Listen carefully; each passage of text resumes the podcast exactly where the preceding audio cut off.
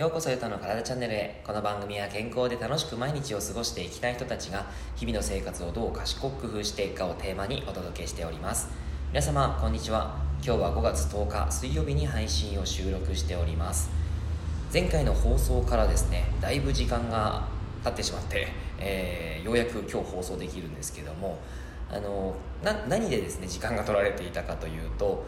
このゴールデンウィーク中はですねイベントごとが続いていて、まあ、その辺にですね結構な時間を取られていました、えっ、ー、と千葉埼玉あとは博多の方でイベントをさせていただいて、えー、全国ツアーじゃないんですけどね全然そんな感じじゃないんですけども、えー、各地のイベントスポーツクラブさんで、えーと、ラディカルフィットネスっていうスタジオレッスンですね、えー、プログラムでイベントをしてきたんですね。格闘技系のエクササイズ。であったりとかあとはステップ台を使って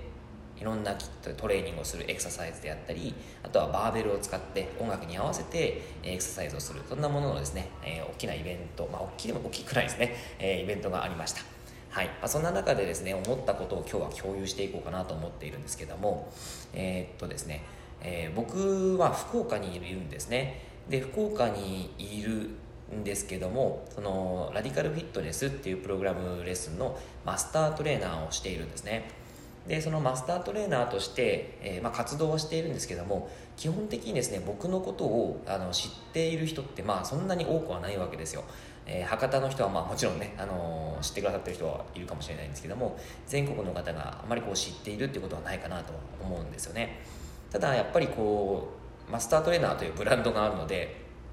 えーまあ、それをですねあの聞くとやっぱりその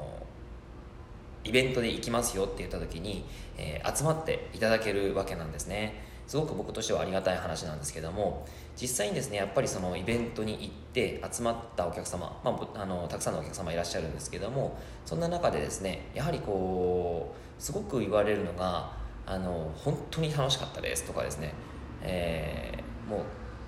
夢のような時間でしたとかですね。あのそういうまあありがたいお言葉をいただけるんですね。でこういうことってのはすごくなんかその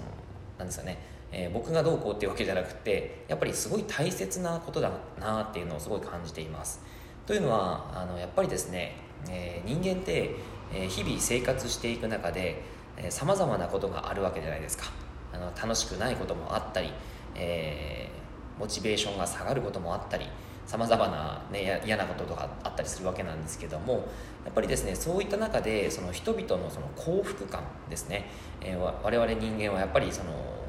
年を重ねていく上で、え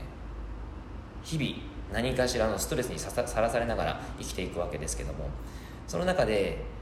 生きていくためにもやはり楽しい幸せだっていうことって大切なポイントだと思うんですよね。でその時にやはりですねこう今までその人間の幸福感っていうのはそのウェルウィ、えー、ウェルビーイングえー、すごい英語は苦手なんでちょっとあんまりこう喋れないですけどウェルビーイングですね。ウェルビーイングっていうふうに、えーまあ、人生を通してどうこう幸せになっていくかっていうふうのを研究されているものがあるんですよ。でそういった幸福感っていうのがその10代から20代にかけて加工していって50歳頃まで低迷してその後60代で上昇するという方もいるよというパターンが世界中で共有共通して見られるみたいですね。でこのですねやっぱ20代以降加工してしまうということであの今スポーツクラブに通っている方々というのは大体345060代の方って非常に多いわけです。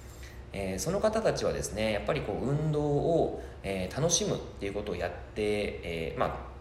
運動を楽しめてるからこそスポーツクラブを継続できるということがあったりするんですけどもやはりですねその僕自身が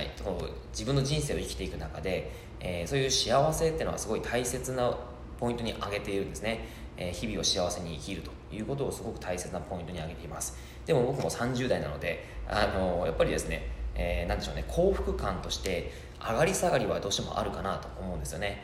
でもそのなんとかやっぱり自分のモチベーションを上げたいとか、えー、幸せを感じたいという場合どうするかというとやはりその人生のワクワク感ということがすごくポイントなのかなというふうに思います、まあ、幸福感のセットポイントですよね。あの自分でどういうふうに幸福感をセットしていくかっていうことがすごい大切かなというふうに思います。でその中であのなどういうふうにその自分のそのセットポイントを設計していくかっていうと僕はですね不確定要素というものを人生の、まあ、楽しむポイントとして挙げています。不確定要素って何かっていうのはあのやはりですねその一つの冒険のような感じなんですけども、えー、不確定要素っていうのをこう未来の、えー、未知の部分に訪れるチャンスというふうに捉えているんですね。どういうことかというとですね例えばですよあの僕は大サッカーをやっていたんですけども高校までですねずっとサッカーをやっていてで大学に行ってサッカーを続けるかもう普通に就職をするかっていうことの選択肢を、えー、まあ、目の前にあった時期があるんですね。10代ですよね。10代の時なんですけどもその時にですねやはりその考えたことというのはあの不確定要素が大きいものっていうのはどちらかというともちろん仕事っていうのはあるんですけども、えー、大学に行ってさまざまな人と出会ってそしてサッカーをやって、えー、もしかしたらプロに行けるかもしれない。でも、えー、何か大学の友達と、一緒にビジネスをするかもしれない。さまざ、まなその選択肢が広がっていくというのが、え大学の方でサッカーをするっていう選択肢の方があの僕は大きかったんですね。なのでそちらの方を選んだんですけどもあのやはりですねその不安っていうのはあったりします、えー、進む前に一つの冒険に対して大丈夫かな？できるかな？あ大学受験もあるな。合格できるのかな？みたいな形であの不安とか、えー、心配もあったりするわけなんですけどもその部分がまあ大きいんだけどもでもそれに向かうっていう気持ちっていうのはすごくあのワクワクドキドキそして、えー、まあある意味こう冒険として楽しんでいるわけなんですよね。でそれっていうのはやはりあのセットポイント幸福感のセットポイントとしてあの挑戦するっていうことになってはくるんですけどもそこにですね向かっていくこの道ワクワク感っていうのが、えー、あることによってやっぱり自分自身があの幸せ、えー、をつかめるかもしれないしあとはこう単純にやっぱり若いですよね。その自分の人生を生きているという形で若いと思います。あのやっぱりこう年齢を重ねていくとですねだんだん思うんですけどもあの常に同じ時間が流れているというのがあったりすると思うんですよね、えー、朝起きて仕事に行って帰ってご飯を食べてお風呂入って寝るっていうそういうですねあの一定のリズムというかそういうその毎日の確定要素があの非常に多い場合はおそらく人生の幸福感っていうのは下がっていくのかなというふうに感じています。ただそこにですねあのいつもと違うリズムであったりとか、えー、自分の、えー、予期していない、まあ、楽しむ楽しめるようなこともしくは不安だけども何かその先に何かがあるかもしれないっていうことに対して挑戦すること。それはですねかなり自分の中で、えー、リズムが変わるものなんですよね、え不確定要素に対する自分の挑戦という形になってくるので、えそこにですねやはりこう向かうっていうこと自体があの自分の若さを保つということにもつながっていきますし、えー、ワクワクドキドキするものになったりするわけですよね。そういうものっていうのはやっぱりこう345060代になってくるとおそらくちょっと少なくなってくるのかなと思います。10代の頃ってたくさんねあったと思うんですけどそれが20代以降っていうのはだいぶ少なくなってくるのかなというふうに感じます。だからこそですねだからこそそういったことをセットポイントとして作っていくのがとても大切なのかなと。で、えー、それで何を言いたいかというとやっぱりですねあのイベントというのはあのある意味そのお客様からすると、えー、その不確定要素だったりするかなというふうに感じています、え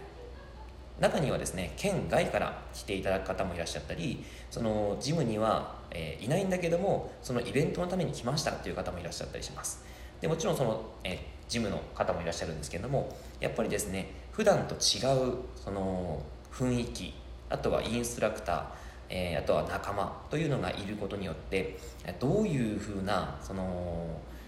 楽しみが楽しさがそこにはあるんだろうというような不確定要素があったりしますよね。で、えー、それをですね、えー、実際にその準備をしている段階から、えー、楽しむワクワクするわけですね。で結果的にそれが、あのまあ、その当日の、えまあ、楽しさに爆発つながってくるわけですよね。それが結果的に、えー、人生の幸福感につながっているっていう方が多いんじゃないかなというふうに思いました。はい。でやっぱりこういうイベントっていうのはですね、あのまあ余分なお金を出して、えー、時間を作ってゴールデンウィークなんだけど時間を作ってっていう形なんですけども、えー、やっぱりこう他のですねこう例えば旅行に行くっていうのももちろんあの不確定要素はたくさんあるかなと思いますし、えー、ずっと行ってる場所だったらねそういった確定要素しかないかもしれないんですけども、えー、そういうふうなですねあの自分がこう行くこと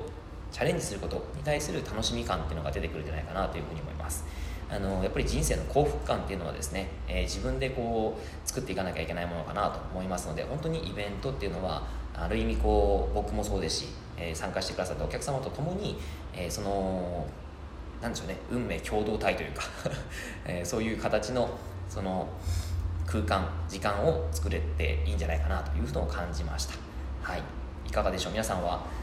このゴールデンウィーク楽しいことがありましたか？仕事に戻って辛いっていう方もいらっしゃるかもしれないんですけども、えー、またですねそういった幸福感のセットポイントを自分で作っていただいてで、えー、またですねあの楽しさを楽しみを、えー、作っていくのはすごくいいんじゃないかなというふうに思いました。